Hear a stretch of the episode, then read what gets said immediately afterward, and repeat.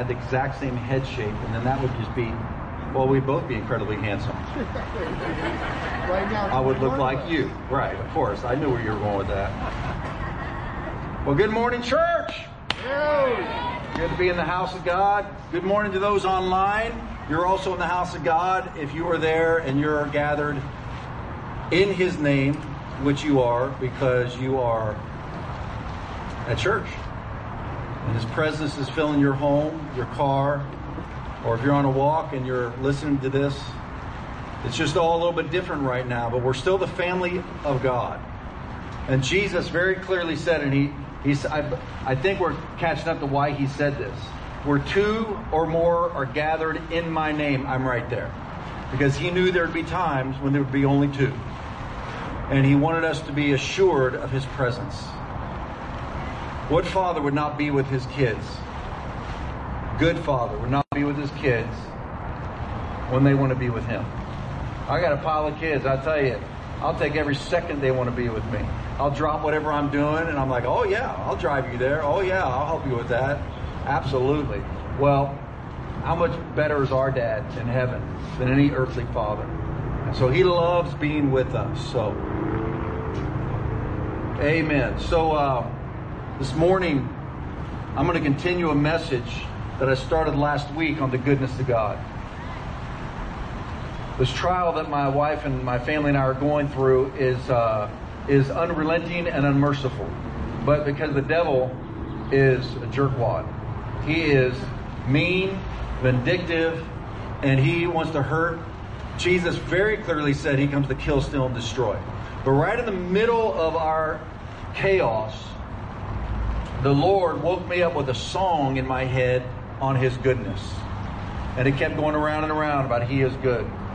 And then, um, and then I sat down to get into the Word, and I was reading on the passage of Moses and God meeting, and Moses, God offered him His blessings, and Moses said, "Not good enough." Check this. God even offered him His presence, and Moses said, "Still not good enough." Isn't that interesting? We usually, our end game is the presence of God. We worship for the presence of God. We want the presence of God. But you know, Moses actually said, that's still not good enough. I want you. Come on. Oh, you know God loved that. Hey, did Stephanie say for those of you sitting in the sun, you're welcome to bust a move over to the shade somewhere? Unless you like the sun, you can stay there. You won't disrupt anything. You grab your chair, you move to the shade. Anyway, I, you've got to know that God loved that. That if you can have my blessings and even my presence. And he said, No, I want you. And God said, All right, I'm going to reveal myself to you. How many of you want God to reveal himself to you? Okay, well, here's the devil's agenda. It's been from the very beginning. Some of this will be repeat from last week, but it's worth re saying, so I'm not going to try to separate what I said last week and what I'm going to say this week. I'm just going to talk, all right? It's all good anyway. It's all the gospel. Will set you free. From the very beginning, Satan's uh, goal was to separate the first man and woman from God. And he did it through lies. And he's still doing it through lies. Thoughts in your head. Things that come out of other people's mouths to you that are not the truth. Through music, through books, through movies, it all has an agenda. It all is communicating a message. And if you're not in the Word of God, forget about it. You're not hearing God's voice. You're not hearing His truth.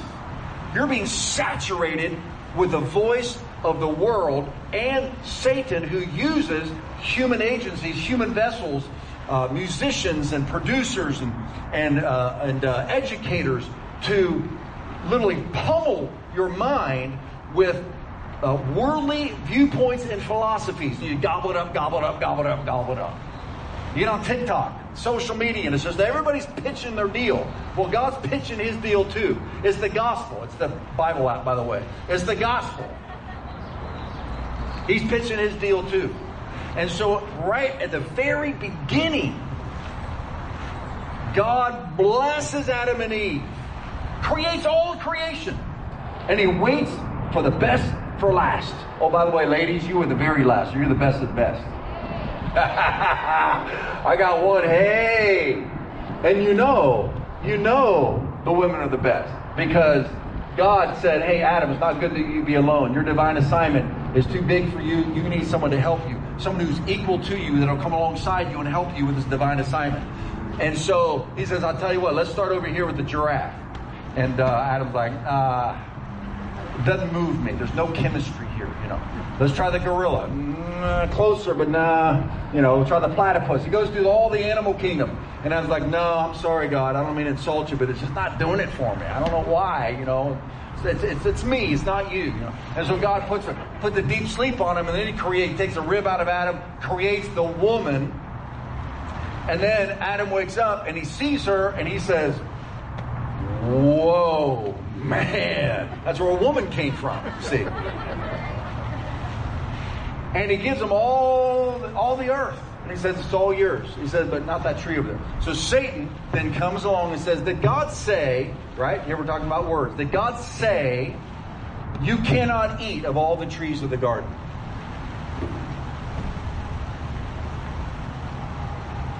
What a jerk. I'm sorry. I don't know if I'm allowed to say that about him or not, but I just gotta.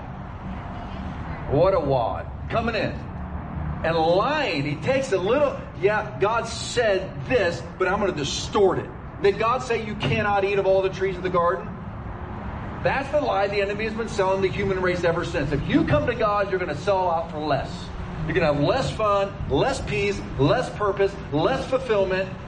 You'd be doing, you would have a much better life if you disconnect from God and go do your own independent thing. You'll be much happier. And they bought the lie. She said, No, he didn't say that we can't eat all trees. He did say we can't eat that tree. And he said, I'm telling you what, man, if you go taste that, woo! And God knows you're going to like it a lot. And it's actually going to cause you to become a God, which is New Age philosophy. It's Mormonism. That you'll become a God. It's a lie. And they said, Oh, yeah, we'd like to do that. And so they bought the lie. We've been buying his lies ever since. And so, in the midst of the trial that my wife my family and I are going through, which is which is really, really, really hard, the Lord wakes me up with a song of His goodness. Why do you think He did that? I know you got your masks on, but just shout it out loud. He had to remind me of the truth. Now I didn't I didn't feel like I was tempted to say that he wasn't good, but God knows our hearts and he knows us better than we know ourselves. He knew I would probably start heading that direction. So he wakes me up in the middle of it with a song of his goodness. I get into my my uh, my study for the day, my just morning devotional, just open the Bible. I do a Bible bingo sometimes. I just flip it open and I start reading. And if it's like, may leprosy never depart from your household and may your children be dashed against the rocks, I just turn the page. I keep turning until I find something that I like. That's my version of Bible bingo. and I read down where Moses said, I'm not satisfied with just your blessings or even just your presence. I want you. And God says, All right, I'm going to show you my goodness. I'm like, Oh my gosh. And it leapt out at me. Then I got into a daily devotional from another pastor I like. His devotional that day was on his goodness. And I realized God's talking to me. You see, when you're in the middle of trial and suffering and hardship, you will be tempted to question God's goodness. And as soon as you do that, crack. There's a little separation between you and the Father, between you and God. And Satan begins to inject his lies, and that's right. If God was good, if God loved you, if He was all loving and all powerful and all knowing, if He was a good Father, why? Boom, there's the bad word. Why? Why, why, why? Why? Why would God let this happen? Why would God let them do that to me? Somebody was watching online last week and they were talking to me. They're long distance and they said, Man, that message like oh, it was so good. And they said, and my my boyfriend was in the room while I was watching the sermon, and he said, If God's good, then why does he let suffering in the earth?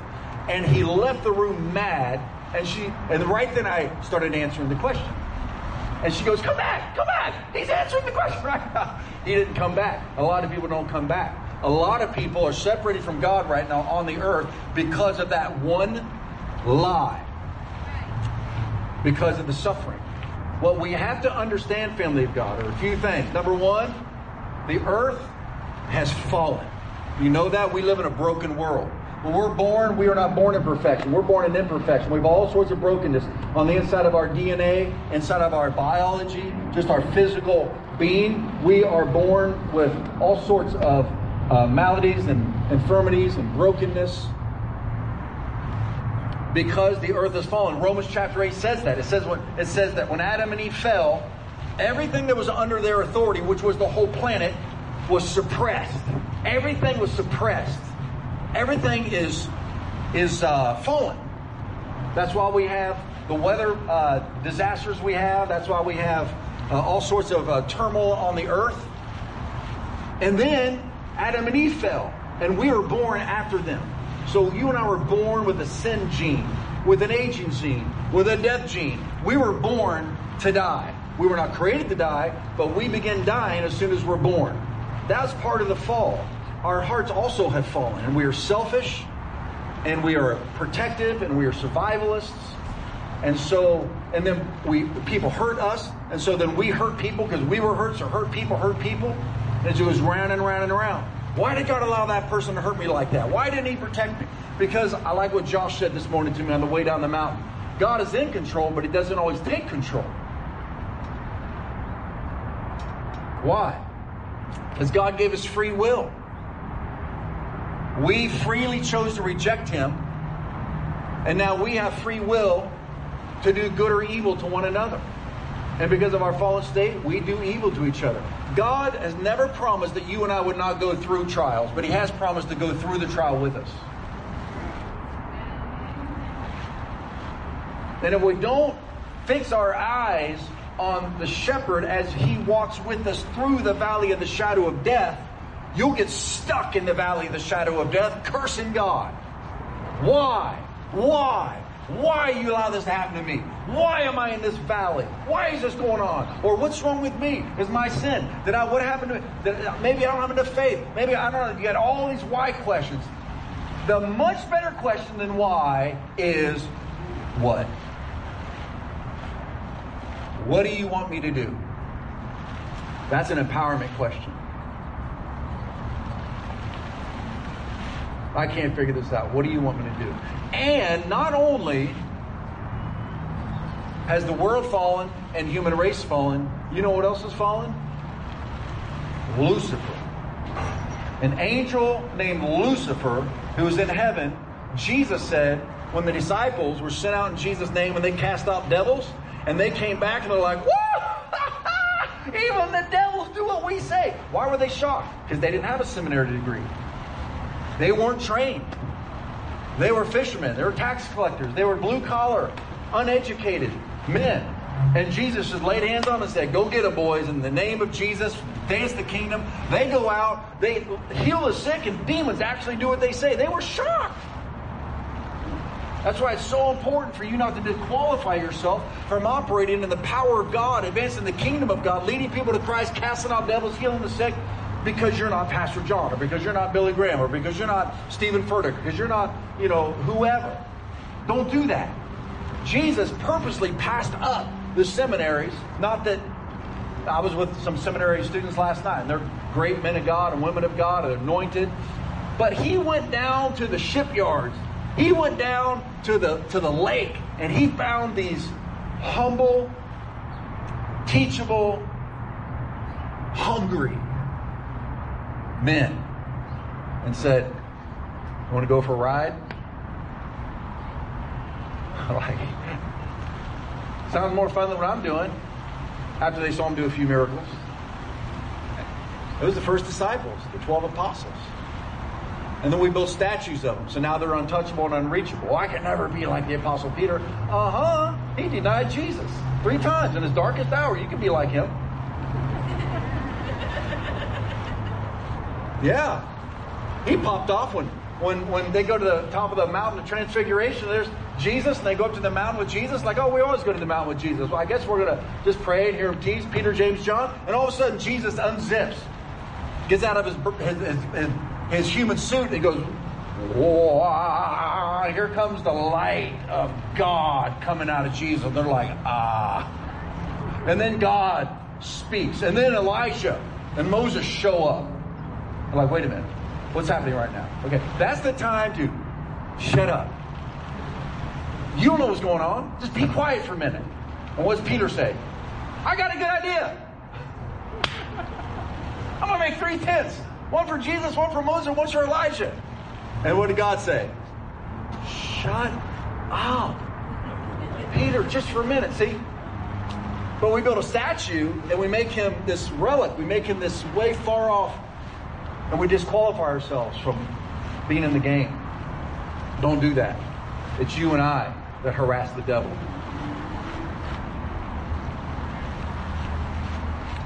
Jesus said when they came back casting out the devil, and they were so excited, he said, I saw Satan fall like heaven from like I saw Satan fall like lightning from heaven.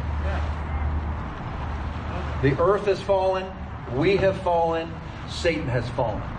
That's the problem with the earth, not God.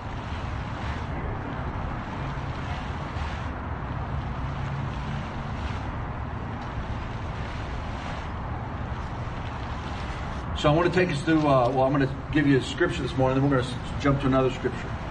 But see, I like, when the devil slaps me, I like to slap him back with the gospel. That's why I'm here preaching today.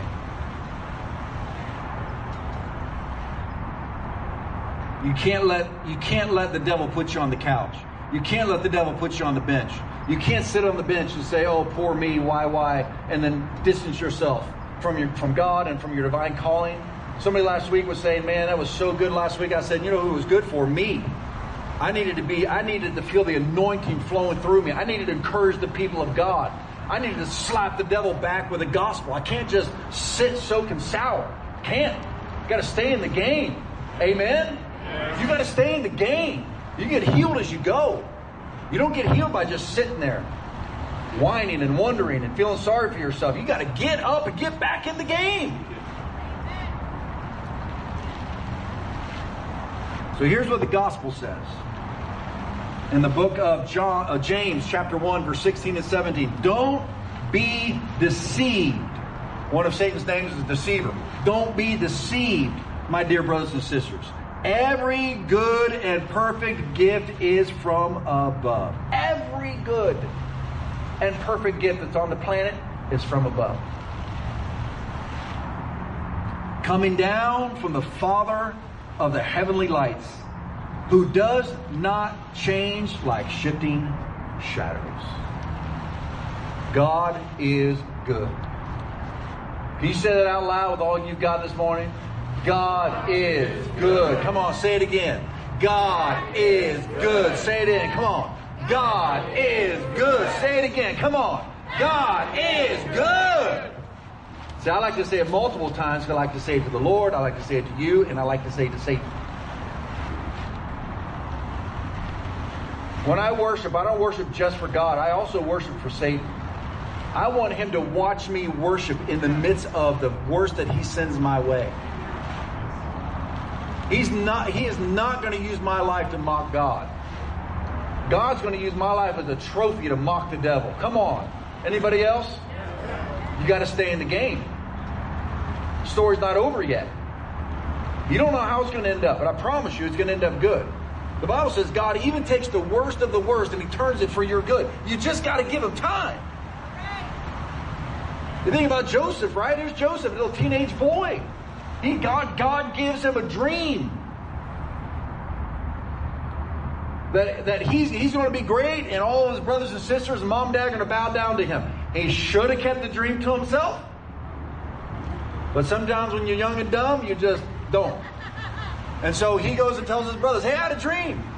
You're all. I'm gonna. I'm gonna. You know, he was. He was the second to the youngest of twelve. He says, "Yeah, I'm gonna. I'm gonna be in charge. You're all gonna bow down to me."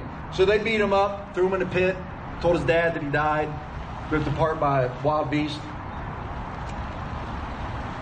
He sold into slavery. Then he's accused of rape, thrown into prison.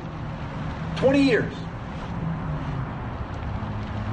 Don't you know that when Joseph was in that pit, bleeding, beaten up by his own brothers, left for dead, don't you know he was asking God why? How? Don't you know he was disillusioned? Not to mention a lot of physical suffering. And then he gets picked up by some uh, tra- traveling tribe and they sold, sold him into slavery. He's a slave. Then he gets accused of rape just because she wanted to have sex, and he said, No, I can't do this against God. A righteous man doing the right thing for the conscience of God, and he gets thrown in the prison. Don't you know? He's wondering, What the heck? I've said that to God over the last couple months. What the heck? Because, you know, it's already in your heart. So it's not like God found out that's how you're feeling when it came out of your mouth. You know I'm still going to worship you, but I just got to say for a minute, what the heck? He likes that because it's honest. Right. You see, what Joseph didn't know was God had a plan. And the end of the story was way beyond what Joseph even imagined, becoming the second to the most powerful man on the planet. Or David, anointed to be king, minding his own business. Just worshiping God on the backside of the desert, taking care of his sheep, being faithful. Samuel comes, anoints him to be the next king of Israel. He's like, oh, didn't see that coming. And then he starts to be exalted, captain of Saul's army, best captain there's ever been. Everybody singing his praises. Yeah, I'm digging this. And then the king gets jealous, tries to kill him, chases him out of his country.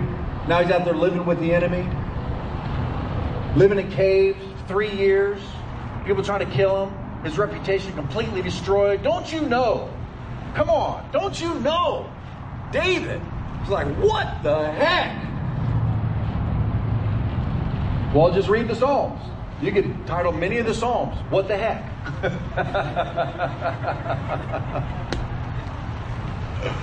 but at the end of every Psalm, he just says, What the heck for the whole Psalm. And then toward the, at the end, he goes, But, everybody say, But God. You are good, you are true, you are merciful, you are faithful. And then in one day, bam, he's the king of Israel. You go through the whole Bible, you see example after example after example after example. When you're in the middle of it, you don't see good. You don't know how it could ever be good. But if you give God time and just trust Him, He loves you. He sees it all. He's not absent. He hasn't abandoned you. His plan's much larger than what we see. The biggest problem, though, for us, the worst thing you can do in the middle of the trial is to blame God for the evil. Because now you just disconnected yourself from your only hope. And now you're just out there with the devil. It was bad enough when you were with God, but now you rejected Him by buying that lie, and now you're separated from Him. As I said last week, don't be Job's wife. Don't say to your husband or to your wife or to your best friend or whoever when you see them going through hell, don't you dare come along to them and say, Why don't you just curse God and get this over with? Just curse God and die. Worst wife ever. You don't want to blame God in the middle of it. You separate yourself from. Job said, Hey, even if God killed me, I'm still going to trust him. I know my Redeemer lives. And so let's go to the book of Luke, chapter 11. I'm going to, once again, today I'm defending the reputation of God. Why? I'm defending his reputation so you can hang on to your salvation. And I don't mean just your eternal salvation. For some, it's your eternal salvation. You, you have not come to God for the first time. You have not come to His Son Jesus because you are asking that question. Well, if God is good, then why? That why is going to keep you separated from Him forever. I mean, forever and ever and ever. Because you won't come to Jesus for the forgiveness of your sins. You'll have to pay the debt yourself. That's eternal separation from God. But some of you have already come to Jesus. And yet you get hit, you get betrayed, you lose your job, a loved one is suffering, and you keep taking these hits, and you start asking the question, why? Why? Why God? Why God? You're saved, but you're separated. You're saved, but you're distancing yourself.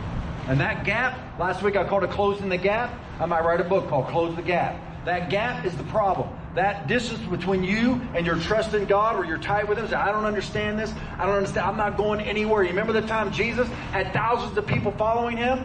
And then he preaches a sermon on cannibalism. If you don't eat my flesh and drink my blood, which we're going to do in just a few minutes, you can't be a part of me. And it says the multitudes are like, what the heck? I liked this guy up till now. But now he's talking about cannibalism. And Jesus said, Look, my, my words are spirit and they are life. He was speaking metaphorically. But they took that literally because he wanted to preach a sermon to see who his true disciples were. Oh, come on, now I'm meddling. You see, as long as you get sermons that you like and make you feel comfortable, you'll stay in church.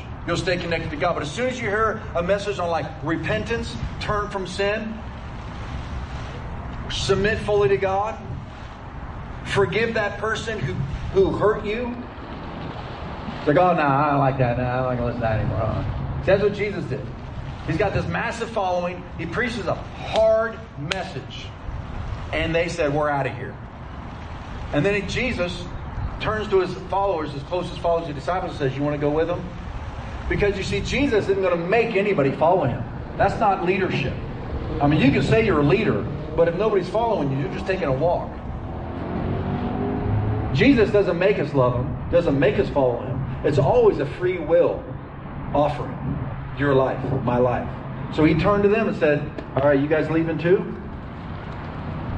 I've come to save the world, but I can't save anybody who doesn't want to be saved. And Peter said, I don't understand that sermon. It was really, really weird, and it makes me uncomfortable. but, everybody say, but. Where are we going to go?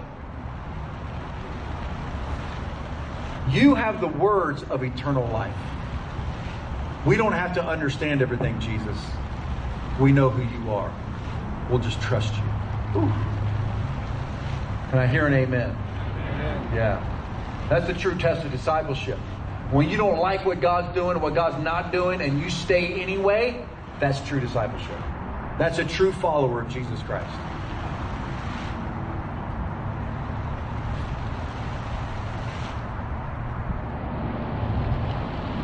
And so in the book of Luke, in chapter 11, starting at verse 14, in the New Living Translation. Okay, now, the reason I'm going to cover this and then I'm going to wrap it up in about 10, 15 minutes. Give me about 15 minutes to do this, then we're going to, kids are going to come back in and we're all going to take communion together.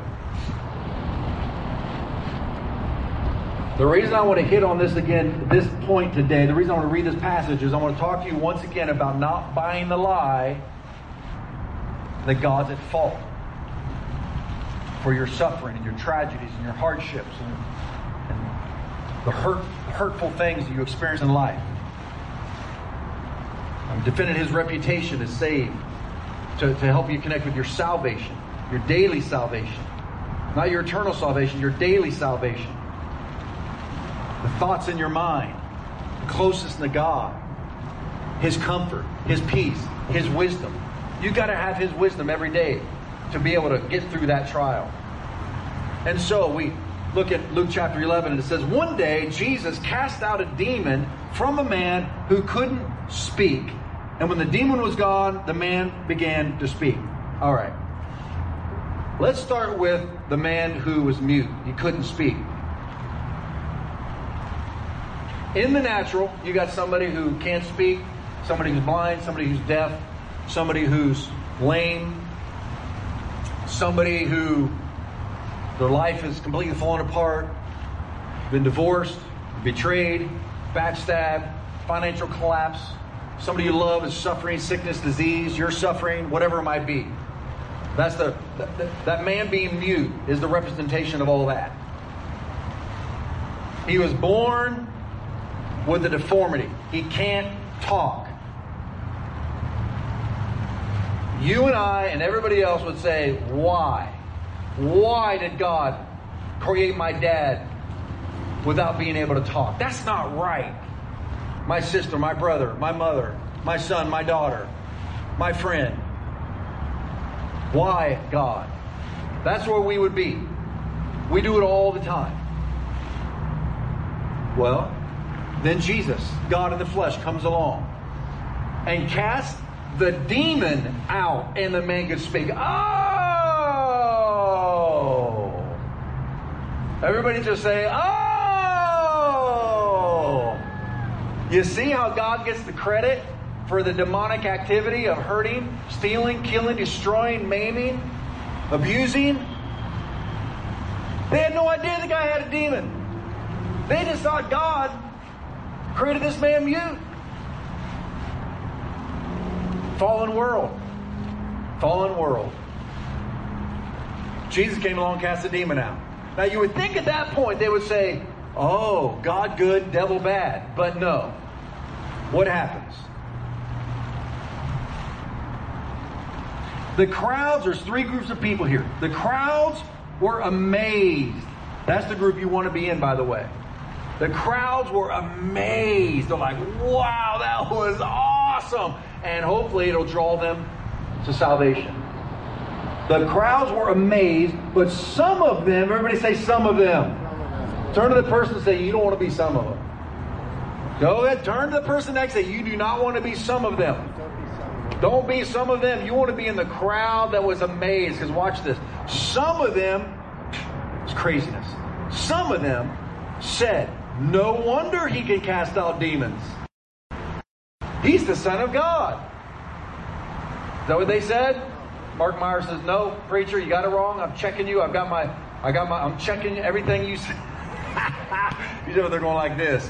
No, no, no, no. We got the scriptures up here. You guys following me up here? We're in Luke chapter 11, and we're in verse uh, 11. But some of them said, No wonder he can cast out demons. He gets his power from Satan, the prince of demons. They will not allow Jesus to be good. They hate him. They don't want him to be the Savior of the world. They don't want him to be who he says he is. There are people these days saying, and, and they're teaching this in colleges, that Jesus is just a myth. There are people actually believing this and preaching this. Jesus didn't even exist. It's all just a myth. Not just that he wasn't the Son of God, the Messiah, or the miracles weren't true. He, he didn't even exist, which is bizarre because there were non Christian theologians like Josephus who recorded his whole life. This is how far fallen human beings will go when they don't want God to be in the mix. When they don't want God to be in control. When they don't want Jesus to be the Savior of the world. They will constantly defame Him, lie about Him. So they say, Oh, well, thank you. And I love, I love what you got on today. That is awesome. Mickey and friends. Coming to church happy. I like it.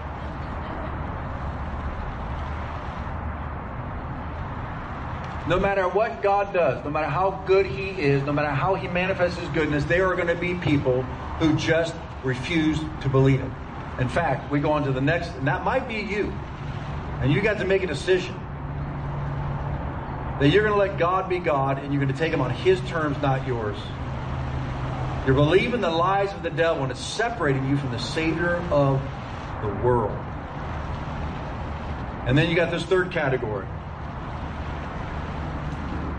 Others trying to test Jesus demanded that he show them a miraculous sign from heaven to prove his authority. He just did.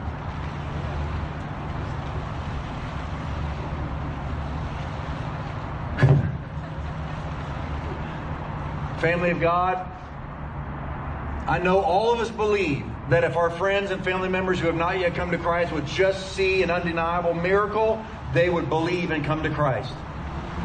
There was a guy that Jesus that said, "Hey, if you would just let me come back from this place I'm in, is a parable Jesus told a guy who died and went to hell. If you just let me go back to my brothers and they saw me, they would believe. Jesus said, No, they've got the Bible. They don't believe the Bible. They're not going to believe even if I you came back from the dead. There are some people who just will not believe. There's a difference between I'm trying to believe, but I'm battling unbelief. That's a different, in fact, there's two different Greek words for unbelief in the Bible. One is I'm trying to believe, like the guy saying, I believe, I believe, help my unbelief. That's all of us. God will work with you all day long if you're trying to believe, but you're struggling. But there's another kind of unbelief like the like the Israel who was in the desert for 40 years, and God showed them sign after wonder, after miracle, after sign, after provision, splitting the Red Sea, meat flying, falling out of the sky in the middle of the desert, you know, causing oases to appear out of nothing. I mean, and they just kept not believing. And the Greek word used there in the book of Hebrews is they would not believe. There are people who have already decided, I am not going to believe no matter how much evidence there is. And that's what was happening right here. He just cast the demon out of somebody, and the, and the guy who couldn't speak was speaking. And they said, Prove, prove to us you're the Son of God. Show us a sign from heaven. What are you going to do with that? So here's what Jesus does Jesus' response, really important. He knew their thoughts, so he said, Any kingdom, he's going to teach them about spiritual warfare. He's going to teach them about how the whole thing works and doesn't work. All right, here we go. Any kingdom divided by civil war is doomed. A family splintered by feuding will fall apart. Anybody know that to be true? Any family feuding will fall apart. You say I'm empowered by Satan, but if Satan is divided, fighting against himself, how can his kingdom survive, you knuckleheads? I'm paraphrasing. And if I'm empowered by Satan, what about your own exorcists? They cast out demons too, so they will condemn you for what you have said. But if I'm casting out demons by the power of God, then the kingdom of God has arrived among you. For when a strong man, here he goes teaching now on spiritual warfare. Here we go. If you've been asking questions about strongholds in your life, mountains that haven't moved, bondages that haven't broken, and you're questioning and you're frustrated, like me, we have to understand spiritual warfare. We have to understand that we are up against it. If we were not in a battle on the battlefield, God would not have given us His armor. What's armor for? What is armor for?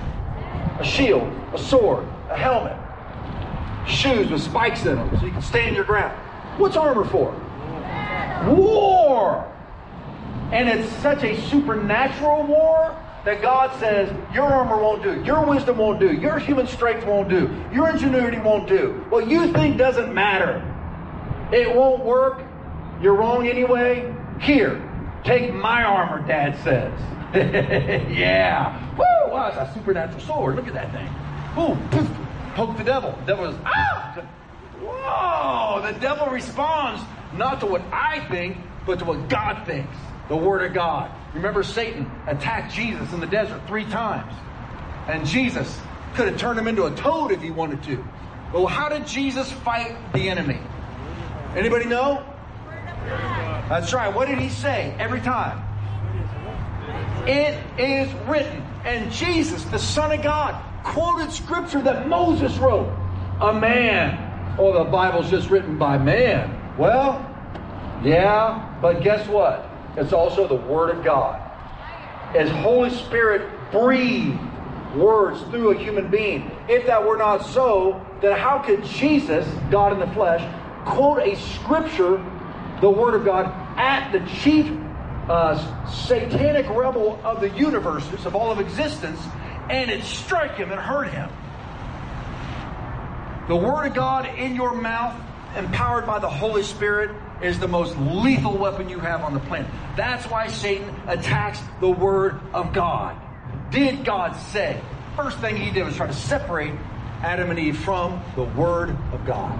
That's why John says, You young people, you've overcome the devil because the Word of God abides in you. You got to be in the Word of God, family. Got to be in the Bible, family of God. You're running out into the battlefield naked. You're going to get whooped up on.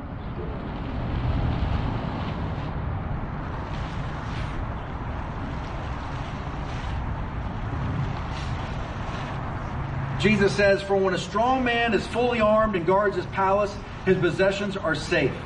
until someone even stronger attacks and overpowers him, strips him of his weapons, and carries off his belongings. That is, he's saying Satan is the strong man, but a stronger comes, which is Jesus and the church, and we strip Satan of all his power and we take all of his stuff, which would be people. Anyone, oh, all right. So that was the lesson on spiritual warfare Jesus gave. He said, You guys are so way off base, I can't even believe it. Let me explain to you how this is all really going down. Satan can't be divided against Satan just like a house can't, just like a country can't, as we're all experiencing that right now. You won't survive, you won't make it, you won't thrive. You got to be one, you got to be unified. So clearly, Satan's not casting out Satan. I'm the kingdom of God come upon you, the Son of God. I cast out the devil. That's how this works. Now, let me explain something else to you. He goes on to say, and this is so doggone important. He says, when an evil spirit leaves a person, it goes into the desert searching for rest, but when it finds none, it says, I will return to the person I came from. So it returns and finds that its former home is all swept in in order. What does that mean? That means when somebody comes to Christ, they get, or they get the devil cast out of them, they get set free from pornography or drug addiction or alcoholism or rebellion or you, you, you uh, unforgiveness. You let that person go and the bitterness comes out. Whatever kind of freedom you experience. If you don't then get filled with the Holy Spirit and let the Spirit of God fill up your house and you come committed to Christ and you engage with God, you get into the Word of God, you get into church, right? You're, you're, you're in the house of God and you're filled with the Spirit of God. You just get set free and then you just go off into your own thing and you stay disconnected. The demon that possessed, oppressed, harassed, tormented, whatever was doing to you before, he comes back, back to visit you to see what your condition is. And he doesn't see you filled with the Holy Spirit, doesn't see you connected to Christ, doesn't see you in spiritual community, you're off there all by yourself again, paying attention to your own thoughts and philosophies and what you think. Maybe you got back into that bad habit again. And you know what the demon does? This is Jesus talking. This, this isn't metaphorical. Jesus is explaining to us how it actually works. That demon goes and gets seven other demons that are worse than him. Says, hey, I'm throwing a house party. His name is Joe, Jack, Susie, Sissy, I don't know. Hope none of that's your names here today or online. That wasn't a word of knowledge. I'm just making up names. And they go, and that person's seven times worse. I've experienced that before. I've cast the devil out of someone, and then they didn't stay connected, and uh, they went, they, they closed back up, and they, next time I saw him, he was way times worse than when I first ministered to him. I'm not saying this is scary, nor is Jesus. He's just saying this is the fact. This is serious. There is no neutrality in spiritual warfare. I'm going to say that again because you need to hear it. There is no neutrality in spiritual warfare. Listen to what Jesus says. We're coming in for landing.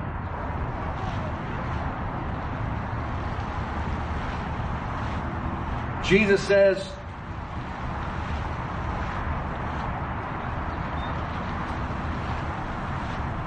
Ah, I'm going back up to verse 23. Critical. And anyone who isn't with me opposes me. And anyone uh, uh, who isn't working with me is actually working against me. Spiritual warfare is happening. It's like, have you ever had your car stuck in the mud or in the snow? Anybody? If you're from the East Coast, Midwest, snow, out here mud, stuck in the mud, right? And you're, you know, I mean, you're dressed, it's all good, you're going, you're stuck in the mud. Like, what do you got to do? You're going to have to get out. You're going to have to get out, aren't you? You're going to have to get out. Dang it! You get in the mud, and you know what you're going to have to do is get behind the car, right? And one person's going to be in the driver's seat. And what are they going to have to do? They're going to have to step on the pedal when you say, and what's going to happen to you? Man, you're going to get trashed, man. It's a bummer. Now, okay, so you're back there and you're getting ready to push in. What if there's a knucklehead friend that won't get out of the car? Anybody ever experienced that before? I have. Yeah, we experience that in church all the time. So there's only about 10% of the people doing all the work. Oh, now I'm meddling. Only 10% of the people tithing. Ah! Only 2% of the people sharing their faith and giving out the Why Easter books. Oh, dang! Sitting in the car while everybody else is trying to push that car out, right? This is spiritual warfare. Jesus is trying to drive the church through this battlefield. And there are people sitting in the car not participating, or you're on the sidelines going, uh, I don't know if I would do it like that. Those are the church consultants, we'll call them. Sitting on the sidelines. Everybody else is trying to push this. Push harder. They say push harder. Yeah, they're saying push harder. And some, some people are mockers. Some people are antagonists against Christianity. They're in the front of the car pushing back on the church. Jesus said, if you are not with me, you're against me. Because there's no neutrality. You're either helping the kingdom of God move forward or you're helping it move backwards. And one of the ways that happens is when you are going through trials and you start to say God is not good. And you disconnect and you badmouth the character of God, and everybody who knows you hears it and sees it. And you influence them rather than the other way around. I'm here preaching on the goodness of God. God is good. All the time. Oh, come on, I was weak. God is good. All the time. Yeah, that's my story. That's what I'm saying. When I'm out and people hear, I, I go to volleyball games, I go to track meets, uh, my neighbors, I go anywhere and everywhere because we got Facebook. Everybody knows about it. Everyone wants to talk to me about what's going on in my family's life. And I appreciate the compassion. But I'll tell you what I'm sure I say to them before I walk away God is good, God is faithful. He's going to see us through this, and we're going to be better than ever. I believe that.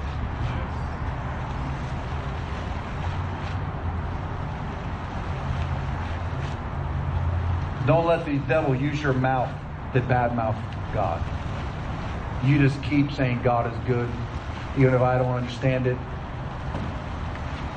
God's good. It's going to work out. And I'll tell you, if nothing else, here's three things you can count on. If you stay in the fray and you let God work out his game plan, and we're going to take communion. Uh, closing with this. One, you're going to develop character. If you will stay in the fray, stay close to Jesus, stay consistent, you're going to develop something called character. And let me tell you something charisma, skill, talent will get you in the game, but character will keep you in the game. You'll be calm, settled, immovable. You'll bring peace and calm to everybody around you that's freaking out because you have developed character. You're able to stand still in the storm because you've developed strength on the inside. And that will serve everybody around you. Secondly, you'll develop empathy. That's why there's moms groups, because moms understands moms. Moms, hello, moms. Any moms in here? Moms understand moms. Dads, you're not invited to this group. Only moms are allowed because we're going to cry. we got pastors groups, senior pastors only. Why? Because senior pastors, man, we need to process our pain and cast vision. There's CEO groups just for CEOs because they understand each other. There's veterans groups, right? Men and women who've gone through war. They're the only ones that understand each other. It's called empathy. Much more powerful than sympathy. I feel sorry for what you're going through. Versus, oh, I feel you, man. Oh, yeah. You don't even have to say anything. Been there. It's powerful. And the last thing is community. And this is the prophetic word I believe. When I wrote this down, I felt the Holy Spirit on this. Community. You know, the animal kingdom, you see that on television. Which gazelle do the lions look for and devour? The one that's alone, the weakest one, or the one that has run away from the pack. Some of you have forsaken the assembling of yourself together. Some of you are isolated. Some of you have decided you don't need church. Or you say, well, I'll have church by myself. Oh, really? Is the apostle, prophet, evangelist, pastor, teacher The deacons, the deaconesses, the elders, are they all there with you in your room? On the couch? Out of the beach? Up in the mountains, wherever you say you're having church? No, man, the church is people filled with gifts, spiritual gifts. We are a team, and we need to stay together. Because when you are isolated, the devil is going to torment you. You need people speaking the truth to you, praying for you. You need to be praying for them. Let the Spirit of God flow through you. You help somebody else. You can't remain isolated or you will be defeated. You've got to stay in community. My wife and I and my family have experienced tremendous community going through our trial. I was I did a wedding last night, and uh, the father of the groom asked me how we're doing, and, and I said, you know, I'll tell you what. I am really enjoying the community that this trial is producing. I even said this I'm kind of happy for the trial we're going through because the community is developing, developing is incredible. The love, the care, the honesty, the transparency, the depth of relationships, all the amazing food that keeps coming to our house. Come on. How could you not love that? Last night we got lasagna and tres leches from Francisco and Maru Oliveras. we have food wars between the Domingues and another family. They used to go to our church, but they don't anymore. But they still bring us food. You see, that's that's a residual blessing right there. You got to stay in community, and that's what this is all about. So I want you to grab your communion because we're coming to Jesus, who was so good to us by what he did on the cross which we're going to celebrate this Friday, which is Good Friday, the day he died on the cross. And then next Sunday, Easter, when Jesus rose from the dead. Okay, wait a minute. I'm going to let everybody figure this out. This is mine. I'm just set there. Those online, just give us a minute because this is weird. Is the first time I've used one of these. And so, how do you peel back? Oh, there we go. Voila! It's a miracle. Okay, everybody, if you're ready, just lift up your waivers. I know that we've we got. What about the back row back there? Jen, is your family? Jen's still struggling. Everybody, reach your hands out toward Jen and pray. Anybody else? Okay, you got your wafer. Everybody got your wafers.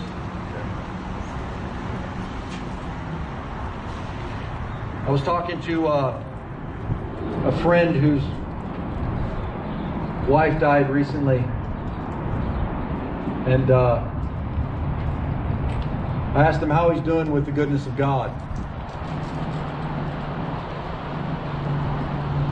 And he said something that was just profound. He said, I don't I don't struggle with the goodness of God. I don't interpret God's goodness based on my definition of goodness because you'll miss it. Because sometimes God's doing something you don't see. He said, but God settled his goodness for us when his son died on the cross for our sins. Come on, Rick. Say amen again, Rick. Come on, I know you want, I know you want to, brother. Look, if the worst thing, the worst thing that can happen to you or I is that we die and then we go see Jesus.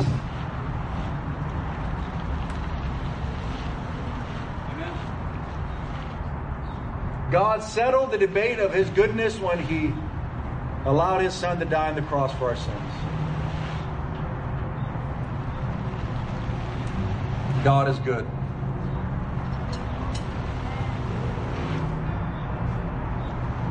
So, Lord, in the face of this hardship, in the face of this broken, fallen world we live in, your church declares that you are good.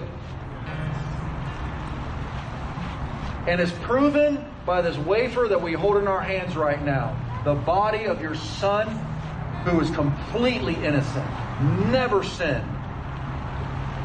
But he died on the cross for every man, woman, boy, and child on earth that ever was and ever will be.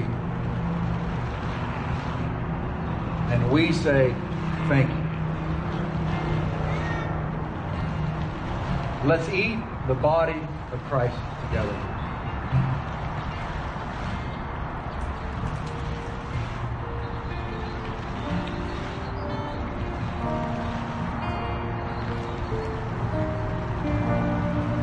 I want to say this again as we take communion. This is not just about you and Jesus, it's about you and Jesus and the person to the right and left of you. You can't call yourself a Christian and not be in fellowship. That's an oxymoron in Scripture, in the New Testament. Jesus called you to his body. It's not just the wafer, it's not just Jesus himself, it's his body, the body of Christ. You belong in community. Get in the pack. Get in the middle of the pack. Let people on the edges get nipped on by the devil. You stay real close in the middle and just be protected. And there's not a sin you've committed that the blood of Jesus doesn't cleanse. Don't let guilt and shame cause a distance between you and God. The Father knows your sin, and He's that's why He poured the blood of His Son out of His body on that cross so you could come to Him and say, God, Father, forgive me. I did it again. I ask you to forgive me. And He says, By the blood of my Son, you are forgiven. Let's drink the blood of Jesus together.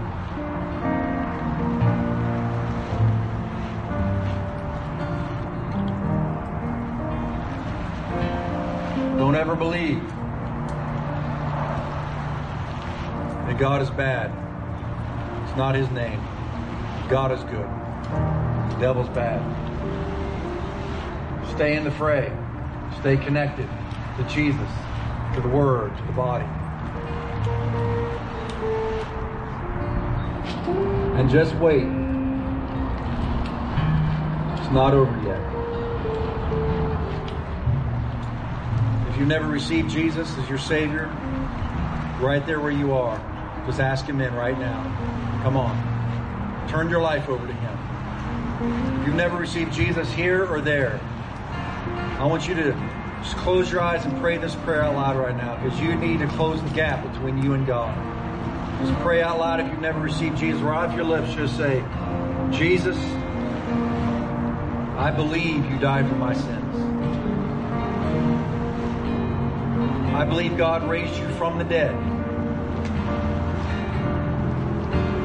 And I receive you as my Savior right now.